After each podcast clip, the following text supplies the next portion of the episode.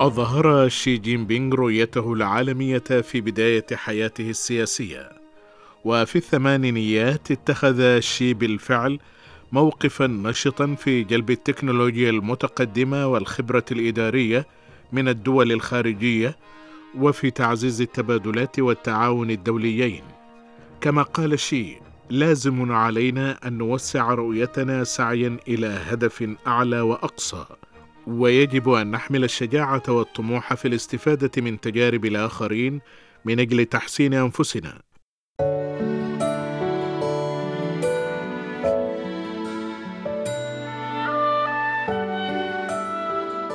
في عام 1985 سافر شي إلى الخارج لأول مرة باعتباره المسؤول الحكومي لمحافظة جونغ دينغ في مقاطعة خبيب شمال الصين حيث قاد وفدا للدراسات الزراعية من عاصمة المقاطعة شي جاج وانغ إلى ولاية أيوا التي تعتبر قلب الزراعة للولايات المتحدة. وكانت أهداف الوفد دراسة التقنيات المحلية للزراعة وتربية المواشي واستكشاف مسارات جديدة للتنمية الزراعية وإيجاد فرص التبادل والتعاون الدوليين.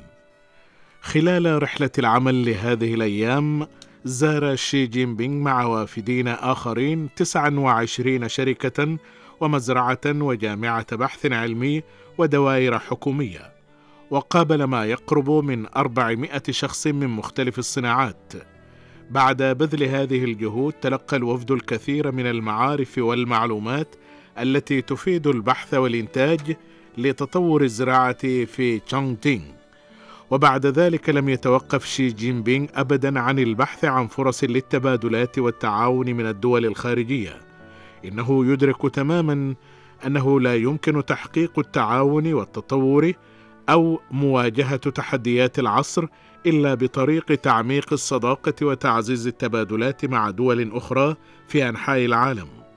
في عام 1994 كان شي جين بينغ هو أمين لجنة الحزب الشيوعي الصيني في مدينة فوجو وخلال هذه الفترة نجح شي في إقامة علاقة توأمة بين مدينة فوجو حاضرة مقاطعة فوجيان ومدينة تاكوما في ولاية واشنطن بالولايات المتحدة بالرغم من بعد المسافة بين المدينتين الساحليتين اللتين تتواجهان مع بعضهما على جانبي المحيط الهادي.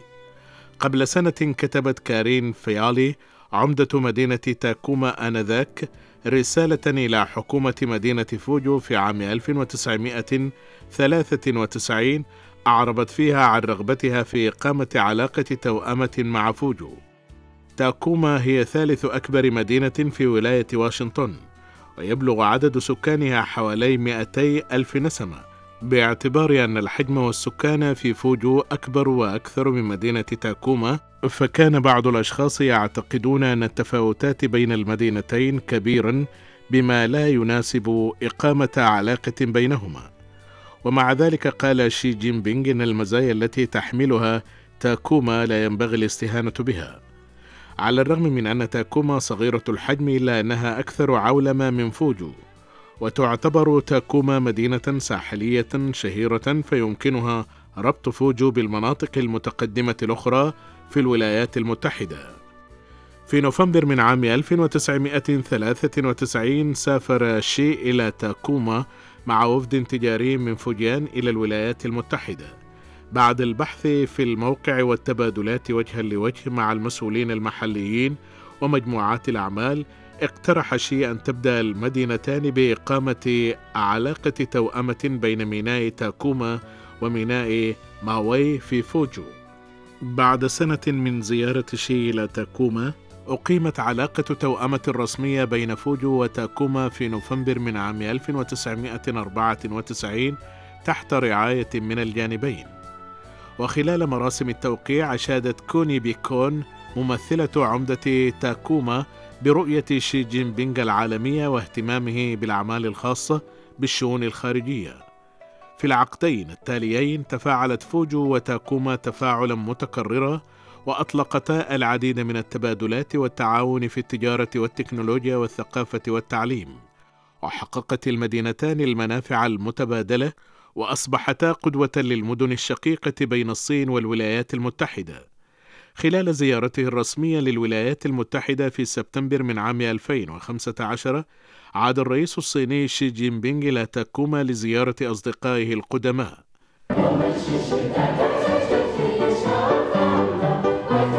في قاعة المحاضرات بمدرسة لينكولن الثانوية في تاكوما غنت الجوقة المتكونة من الطلبة الصينيين والأمريكيين أغنية صينية كلاسيكية حيث كان لصدى كلمات الأغنية مسقط رأسنا في حقل أمل في القاعة صدى جميلة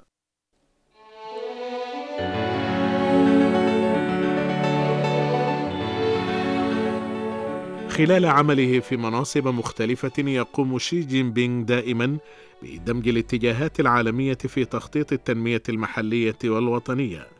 على مر السنين ظل يبذل جهودا في جذب استثمار أجنبي عالي الجودة والتقنيات المتقدمة والخبرة الإدارية ويدعم الشركات الصينية في تعزيز التعاون الاقتصادي مع الدول الأخرى وتوسيع الشراكة العالمية بنشاط. عندما تولى شي جين بينغ منصب حاكم مقاطعة فوجيان في عام 2000 أعربت مجموعة دايملر كرايسلر إحدى أكبر شركات العملاق في صناعة السيارات العالمية عن اهتمامها الشديد بالاستثمار في مقاطعة فوجيان ولكن توقف المشروع المشترك بينها ومجموعة محركات فوجيان بشكل كامل بسبب الخلافات المتعلقة بعدد الأسهم التي يجب أن يمتلكها كل منهما. بعد أن سمع شي جين بينغ بهذا الخبر، اتخذ إجراءات حالا والتقى شخصيا مع المسؤولين من مجموعة دايميلر كلايسلر للتعبير عن صدق جانب الصين للتعاون ونسق بنشاط مع جميع الأطراف لبدء الأعمال التحضيرية مثل إجراء دراسات الجدوى وبدعمه تم إطلاق هذا المشروع المشترك بنجاح في أكتوبر من عام 2007 مما أدى إلى ترقية مستوى صناعة السيارات في فوجيان من قوة إقليمية إلى لاعب عالمي. في إطار هذا المشروع تأسست شركة بنز فوجيان التي أصبحت أول مؤسسة صناعية تدفع ضرائب قيمتها أكثر من مليار يوان سنويا في مدينة فوجو. وخلال سنوات بعد ذلك ظلت المؤسسة واحدة من كبار دافعي الضرائب في فوجو حيث قدمت مساهمات مهمة في التنمية الاقتصادية لمقاطعة فوجيان وبعد ذلك تولى شي جين بينغ منصب أمين لجنة الحزب الشيوعي الصيني في مقاطعة تشاتشيانغ وكان يقدم دعما قويا للشركات الخاصة في تعاونها مع الشركات الأجنبية وأصبح جذب الاستثمار الأجنبي عبر الشركات الخاصة نقطة اختراق جديدة للتنمية الاقتصادية في هذه المقاطعة بشرق الصين. في نوفمبر من عام 2005 واجهت عملية مفاوضات مشروع التعاون بين مجموعة دالي شي من مقاطعة كاتيان والمجموعة شنايدر إلكتريك الفرنسية صعوبة في إجراءات الموافقة عليها مما أدى إلى بطء التقدم. من أجل حل هذه المشكلات وجه شي جين بينغ تعليمات للمسؤولين في الحكومة المحلية لتقديم الدعم الكامل للمجموعتين ومساعدتهما في تنسيق إجراءات الموافقة من وزارة التجارة الصينية. وأخيرا نجح المشروع المشترك في الحصول على التصريح وأصبح الأكبر من نوعه في تشاتيانغ في ذلك الوقت.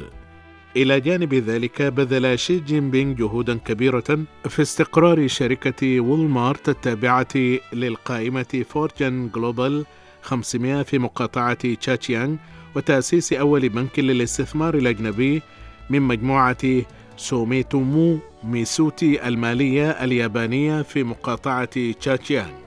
بسبب ازدياد مشروعات مثل هذه ظل حجم استخدام الاستثمار الأجنبي يرتفع في تشجيانغ وأصبح أحد أفضل الاستثمارات في البلاد. خلال فترة تولي شي جين بينغ لمنصبه في مقاطعة تشاتيانغ ما بين عامي 2002 و 2007 ارتفع حجم الاستثمار الأجنبي في المقاطعة من ثلاثة مليارات دولار أمريكي إلى أكثر من عشرة مليارات دولار. إلى جانب دفع الاستثمار الأجنبي عالي الجودة يهتم شي جين بينغ بتشجيع الشركات الصينية على توسيع نطاق أعمالها إلى الخارج من أجل الاستفادة من الأسواق الداخلية والخارجية بشكل أفضل واكتشاف مجالات جديدة للنمو الاقتصادي وبناء شبكة عالمية للتجارة والاستثمار والإنتاج والخدمات في الصين. في عام 2001 نجحت الصين في الانضمام إلى منظمة التجارة العالمية مما أدخل مقاطعة تشاتشيانغ الساحلية في عصر جديد من الفرص الهائلة. كان يعمل شي جين بينغ في منصبه في تشاتشيانغ ويشجع شركات محلية على البحث عن فرص التنمية خارج الصين ويدعم دخول منتجاتها إلى الأسواق العالمية لترسخ جذورها في الأسواق الأمريكية والأوروبية وفي أسواق اليابان وجنوب شرق آسيا والاستكشاف الأسواق النامية مثل أمريكا الجنوبية وأفريقيا للمشاركة في التعاون الاقتصادي والتكنولوجي والمنافسة على نطاقات أكبر وفي مجالات أكثر. ومن أجل ضمان عملية دخول المنتجات والشركات في تشاتشيانغ لأسواق عالمية قام شي بزيارات عديدة للخبراء في الأكاديمية الصينية للعلوم والأكاديمية الصينية للهندسة في بكين ودعاهم لتوجيه الشركات في تحقيق اختراقات جديدة في عملية تحديث المنتجات وتعزيز القوة التنافسية في العالم. وبدعم مثل هذا تم افتتاح الخط الجوي بين مدينة نينغبو في مقاطعة تشاتشيانغ ومدينة فلاديفوستوك عام 2003 مما أدى إلى توسيع السوق في منطقة الشرق الأقصى لروسيا. وفي عام 2005 بدأت الشركات في تشاتشيانغ توسيع أسواقها في لاوس وتايلاند والدول المجاورة الأخرى. وأصبحت هذه البلدان شركاء مهمين في مبادرة الحزام والطريق لاحقا.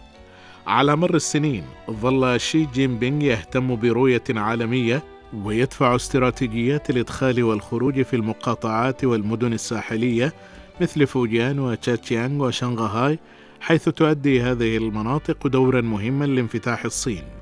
كما يبذل جهودا كبيرة لتشجيع الانفتاح الأوسع والأعمق وإعادة تشكيل الاقتصاد الصيني وتسهيل اندماجه في الاقتصاد العالمي. لا شك أن جهود شي جين بينغ المذكورة تمثل الانفتاح الأوسع للصين ورؤيته العالمية.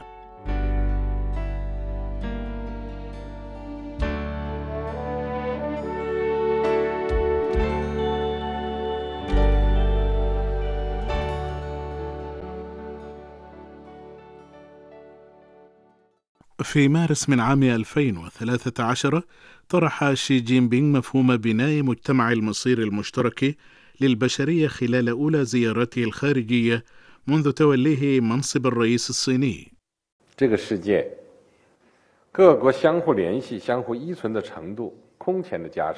في هذا العالم يتعمق الترابط المتبادل بين جميع الدول بشكل غير مسبوق ويعيش البشر في نفس القرية العالمية وفي نفس المكان الذي يتلاقى فيه التاريخ والواقع ويصبح العالم مجتمع مصير مشترك تدريجيا.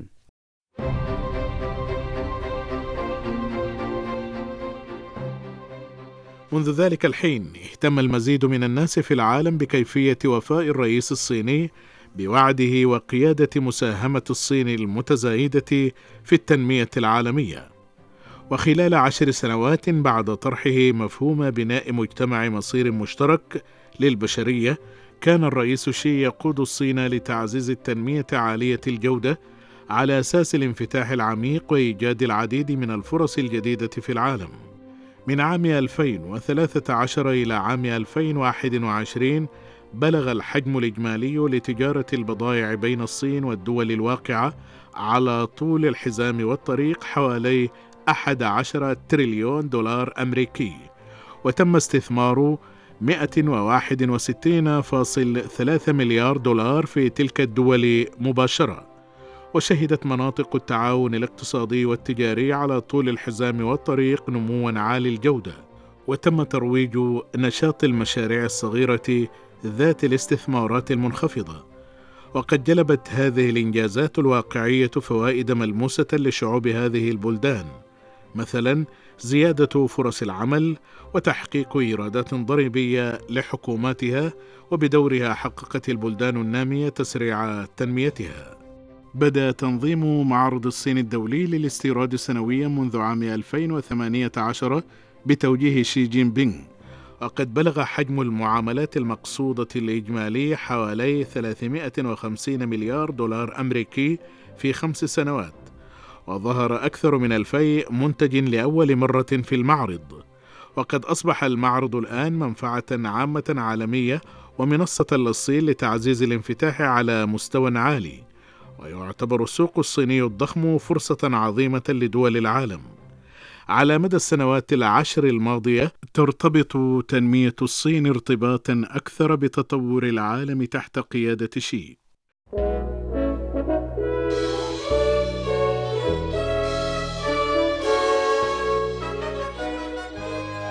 وبالنظر إلى التزام شي بالانفتاح والتعاون الدولي في الصين على مدى العقود الماضية يمكننا أن نفهم كلامه السعي لتحقيق التنمية من خلال الانفتاح وبناء مستقبل مشرق من خلال التعاون بشكل أفضل. في مواجهة عالم مليء بتغيرات وتحديات قال شي جين بينغ إن الصين ستواصل السعي إلى التنمية من خلال الانفتاح وصياغة مستقبل من خلال التعاون وتعزيز بناء اقتصاد عالمي مفتوح وتحفيز التنمية المشتركة للعالم.